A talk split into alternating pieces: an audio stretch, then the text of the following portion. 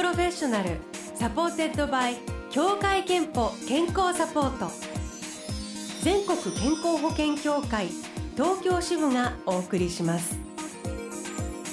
東京 FM Blue Ocean 住吉美紀がお届けしています。木曜日のこの時間は Blue Ocean Professional supported by 協会けんぽ健康サポート。美と健康のプロフェッショナルをお迎えして健康の秘密など伺っています。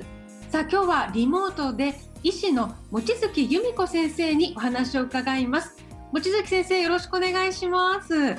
ろしくお願いいたします。えー、望月先生は日本対がん協会の参事を務めていらっしゃいます。禁煙の推進タバコフリー社会の実現に向けて積極的に活動してらっしゃるということで、えー、今日望月先生とお送りするキーワードは慢性閉塞性肺疾患 COPD これ Blue Ocean でもこれまでにも何度か取り組んできた話題なんですが、えー、望月先生あの初めて聞く方もいらっしゃるかもしれません。COPD についてまず教えいただけますか？はい。あのまあ、日本語では慢性閉塞性肺疾患というんですけれども、まあ、英語では Chronic Obstructive Pulmonary Diseaseでその頭文字を COPD っていうふうに言ってるんですけども、まあ、私があの医学部の時には慢性気管支炎とか肺気腫とかそれからの気管支拡張症という、まあ、そういう典型的な病気をひとまとめにっていうぐらいあのだったんですけども、まあ、今はその病態として一つにまとめて COPD というふうに言ってます。タバコ病とも言われているそうですねあのタバコ病っていうのは実はもう何十種類もあるんですけども実はこの COPD っていうのはあのタバコ病のの典型的なものは皆さん肺がんっていうのをご存知ですよね。はい、肺がんと同じぐらいあの、まあ、昔から肺気腫はタバコと関係があるっていうふうに、まあ、分かってたんですけどもいろいろ病態としてくくられている中で COPD もタバコ病の一つだっていうふうに言われてます。他の、まあ、環境からの汚染とか職場でのあの、まあ、有害物質を吸い込んで COPD になる方もいらっしゃるんですけども、まあ、原因としてはもう圧倒的にタバコと言っても言い過ぎではないんですね。でそれはあのタバコにはもうたくさんの種類の有害物質が入っていますので、まあ、それを長期間ずっとこう肺の中に取り入れているのでタバコ肺っていう言葉も言われるようになってます。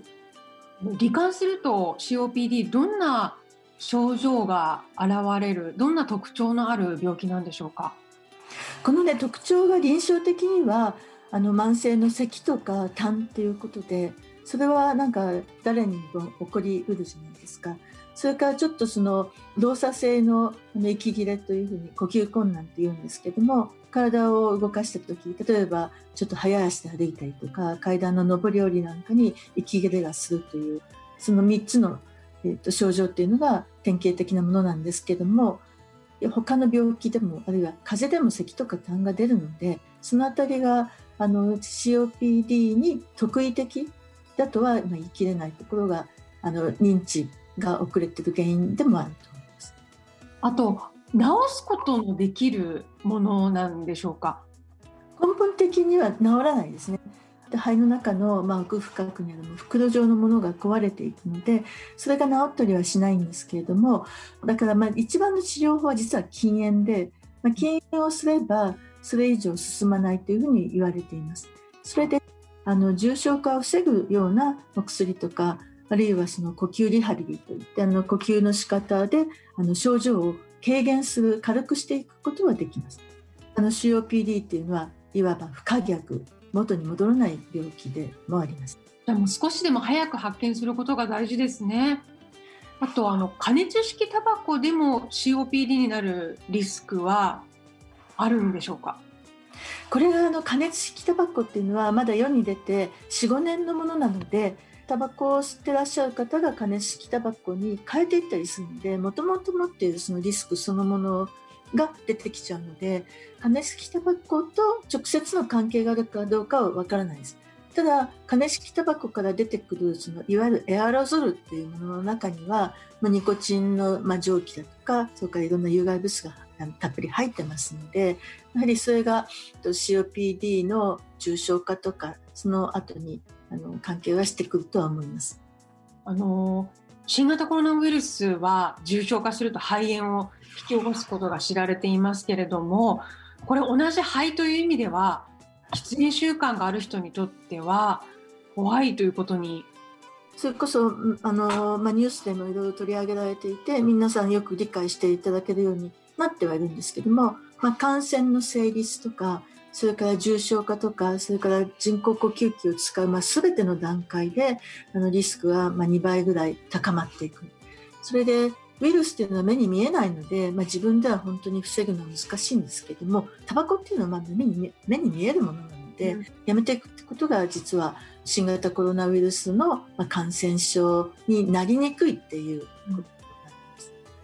ということで今日のテーマは COPD です。後半はリスナーの方からのアンケートの結果など、えー、先生にもお話を伺います。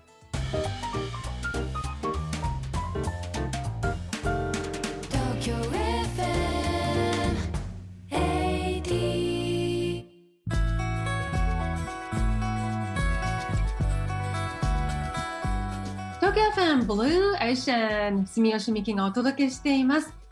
え今日は医師で日本対岸協会の参事望月由美子先生にリモートでお話を伺っております。テーマはタバコ病とも呼ばれる。肺の生活習慣病。COPD です。ブロー社のホームページではリスナーの皆さんに喫煙習慣についてアンケートを行ったんですね。で、あの、タバコを吸っていますか？という質問に対しては、はいが12%、いいえが88%という結果になりました。えー、ブローシャンリスターはね、意外にあの、喫煙者が少ないのかなという結果になっております。で、もう一つ、喫煙者の方に、では、タバコをやめたいと思っていますかと質問したところ、はいが41%、いいえが59%という結果になりました。これ喫煙をやめたくないという方の方が、えー、少し多いということなんですが、望、うん、月先生、この回答結果、どんなふうに捉えますか？そうですねあの、知ってらっしゃる方が少ないというところとも関係すると思うんですが、まあ、辞めたくて辞められた方はもう辞めてしまっている。で残ってる方はあの、まあ、辞められないやめられないからやめたくないっていうちょっと屈折した心理の表れかもしれないしあるいはいろんな、まあ、害が先ほどのタバコ病っていうのは言われてるけどもまさか自分に起こるとは思っていない。人事みたいな感じがあるのかもしれないですね。リスクとして捉えてないので、まあ、やめない。それからあとタバコの続けてらっしゃる方はやめる必然性がない。今のまだ日本はあの健康増進法とか都の条例によってだいぶその喫煙できる場所が少なくはなってきてるんですけどもあの先進国の中では非常に甘いんですね。だからどこでも実は吸えると、このやめたい人が意外と少ないなっていうのは日本のタバコ対策の遅れを反映しているかもしれないですね。あのではタバコを吸っていた方がじゃあどんなきっかけでねあの禁煙を決意したりそして成功されたりするのか、えー、どんな方法で禁煙成功しましたかと伺ってみました、えー、こちらもいくつかあのリスナーさんの例をご紹介したいんですが東京都の、えー、37歳の男性ウグイスさんからは以前吸っていました。しかし長男誕生を機に禁煙。苦しかったんですが生まれてくる子供の顔を思い浮かべて3ヶ月で禁煙できましたと、えいうメッセージいただいています。お子さんが生まれるのをきっかけに、えー、禁煙に成功。これはきっと一つ大きな機会になる方多いでしょうね。すごく良かったと思います。そのこのお子さんがそのウグイスさんの命も救ったことにもなるし男性の方なので、まあ、パパになるのがきっかけであの頑張られたと思うんですけどもこうやってあの妊娠とか出産をきっかけに禁煙する方ってすごく多いと思います。うん。えー、そして神奈川県の男性ねぎちゃんさんからは以前吸っていましたが友人が肺気胸になったので一緒にタバコをやめようということに友人のためと思い禁煙を始めたけれど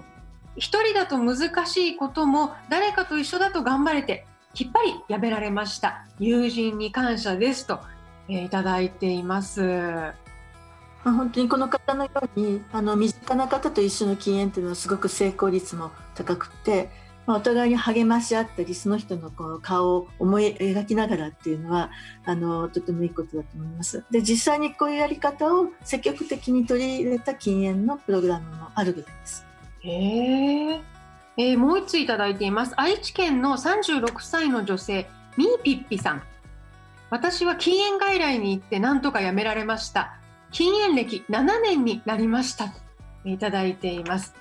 あのタバコっていうのは実はあの自分の力でも禁煙できるんですけどもあの本質であるニコチン依存症という、まあ、病気に対しては安全性と有効性がきちんと検証されたお薬や、まあ、カウンセリングが一番適しています。で医療機関に通ってお薬をいただくということで、まあ、改めて依存症なんだっていうあの病気に対する認識も深まると思います。それから、あの医療機関ですから他のタバコ関連疾患に対してのアプローチもできるんだと思うので、まあ、一石何鳥にもなる方法だと思います。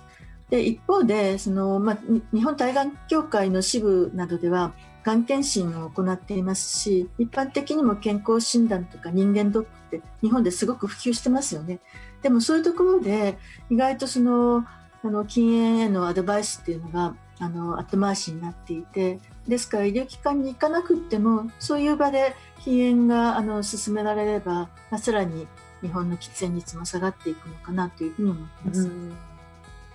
えー、そして望月先生は子どもたちによるがん予防プログラムタバコフリーキッズを開発したと伺ったんですけどこのタバコフリーキッズとはどういうものなんですか？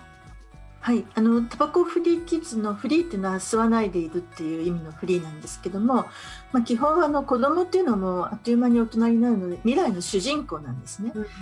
今までの学校教育などだと大人が子供に教えるとかいうあの一方向だったと思うんですけども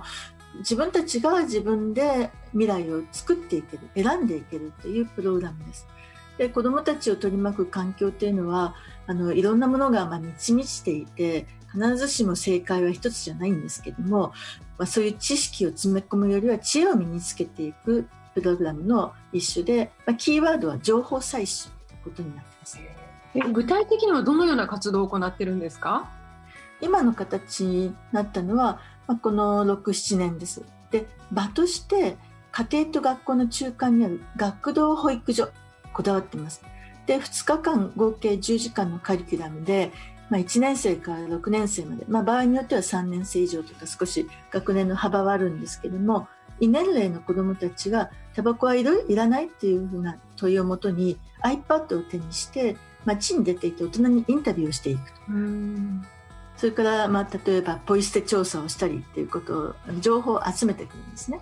でその問題を可視化してその情報を統合して分析してそして人の前で発表するっていう一連の活動なんですね。で導入では、まあ、私があの講義をしたりミミズを使った実験などもするんですけども基本的には子どもたちと学童の指導員の先生方が主導して行っていて、まあ、最後はみんなの前で発表するという、えー、あの学会みたいな感じでちゃんとマイクを持って堂々と子どもたち発表するんですけどもでさらにそれが終わってからビデオメッセージを収録して子どもたちによる、まあ、禁煙のコマーシャルみたいな大人に向かってとか自分が感じたことを子どもたちの言葉で語ってもらうというふうなプログラムです。本当ね子どもの時からその知るっていうのは大事ですね。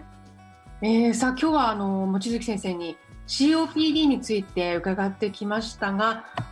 では最後に望月先生にご自身の健康の秘密を伺いたいと思います健康の秘密はまるまるですでお願いしたいんですが、今までは美味しいものを食べることだったんですけども先月あの都内でもとりわけ空気のきれいなところに引っ越して改めて気づいて実践しているのは美味しい空気を吸うことおぎゃーと生まれて息を引き取るまで休むことなく生きるために呼吸をする器官というかシステムなんですね。で空気から酸素を取り入れて体内で発生した二酸化炭素などを外に出していくんですけどもそのために肺だけでなしに全身を使うそれが呼吸なんだと思うんですね。でなので、まあ、最近やってることは朝なるべく早く起きて窓を開けてきれいな空気を部屋にも体にも取り入れてから一日をスタートしてます。で会食快眠快便にを通じて会長です。健康の秘密は美味しい空気をたくさん吸う。そうですね。このコーナーではあなたの健康の秘密や健康でいるための秘訣も募集しています。ごロ社のホームページにあるメッセージフォームからお送りください毎週1名様にクオカード3000円もプレゼントいたします。今日は先ほどメッセージご紹介させていただいたうぐいすさんにお送りいたします。えー、ということで今日は COPD について伺いました。医師で日本対がん協会の参事望月由美子先生に伺いました。望月先生どうもありがとうございました。ありがとうございました。